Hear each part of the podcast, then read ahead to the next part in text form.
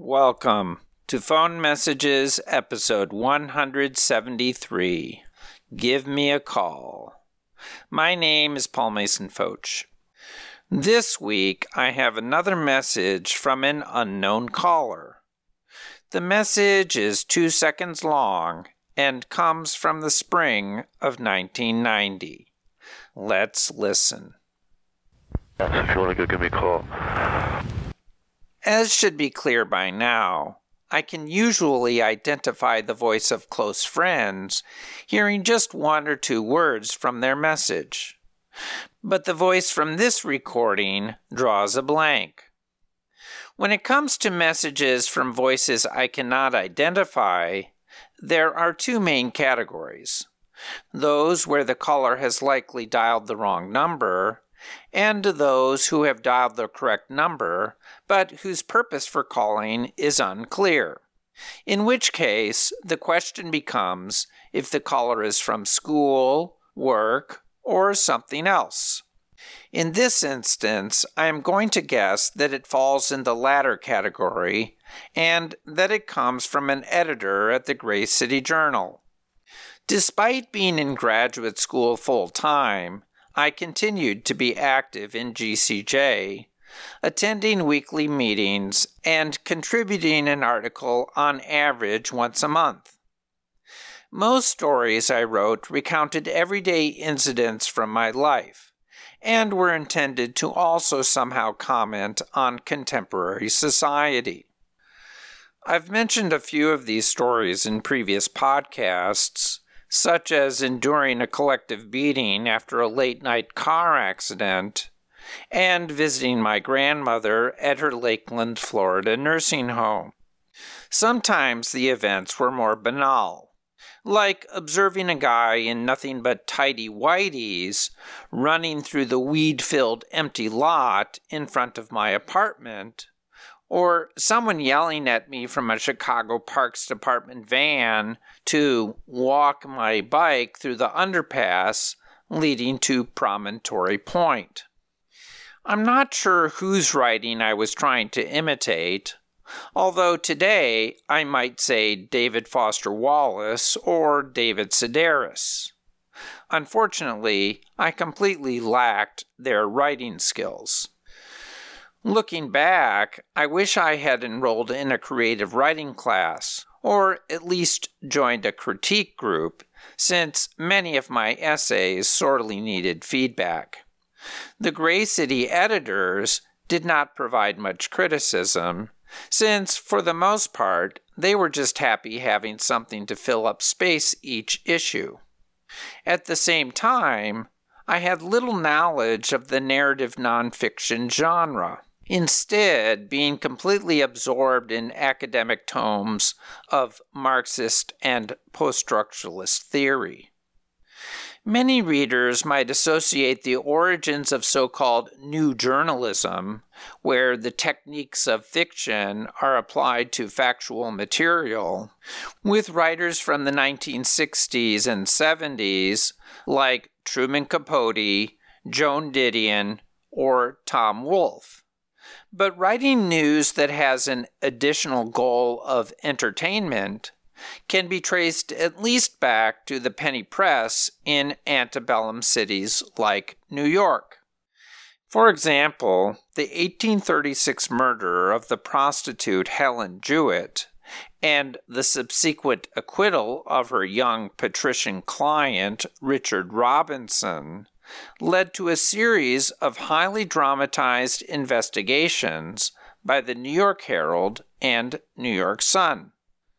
However, a better early model for my efforts at GCJ would be the Spectator column from the late 19th century magazine The Outlook, a column from the February 24, 1894 issue, presumably written by editor Lyman Abbott, reads during a recent morning stroll down Fifth Avenue, from the Manhattan Club to Madison Square, and then back by way of Broadway, the spectator was struck by the growth of a modern New York custom the fondness for eating in hotel and restaurant windows. As he turned the matter over in his mind while smoking an after dinner cigar, the spectator speculated as to how many street passers noted the fact of such an exhibition, or gave a chance thought to its bad taste, its indelicacy, its positive vulgarity. In the 20th century, the magazine that came to embody this type of reporting was certainly The New Yorker, which introduced its Talk of the Town section in the first issue from February 1925. Here's an excerpt from that first issue. Broadway has no end of actors out of work, but as a rule they refuse to admit the truth of their unemployment. Possibly it is because he is so well known and liked as a comedian that he doesn't mind admitting a disastrous season now and then that Denman Maley was prompted to make the confession below, an engraved copy of which cheered my breakfast one day last week. Doris Richmond Maley announces the idleness of her husband Denman in New York City commencing February 1st, 1925. At home, receiving offers, 130 West 44th Street, New York City.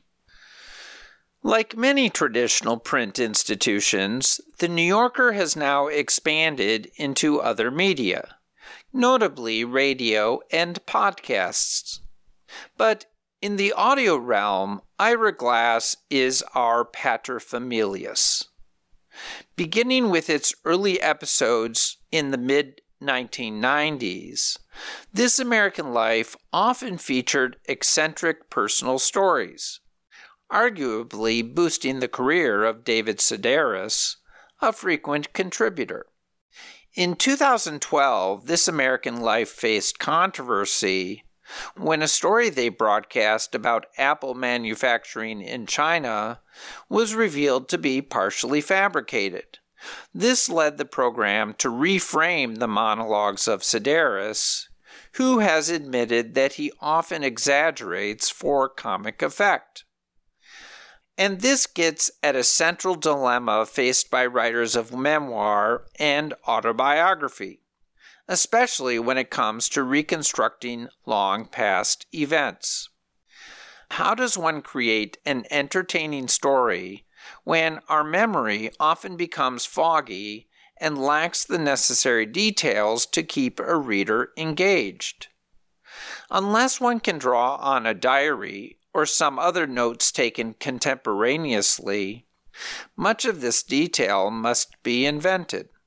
This is especially true of dialogue. Whenever I see a long conversation recounted in a memoir, I think without a tape recorder, how could this author possibly remember so much of what was said 10, 20, even 30 years ago? Well, what if you saved a partial recording from 30 years ago? In particular, one captured from an answering machine. Would that be enough to create a compelling narrative? Let me know by going to pfotsch.com. That's P F O T S C H.com. Thanks for listening. Talk to you next week.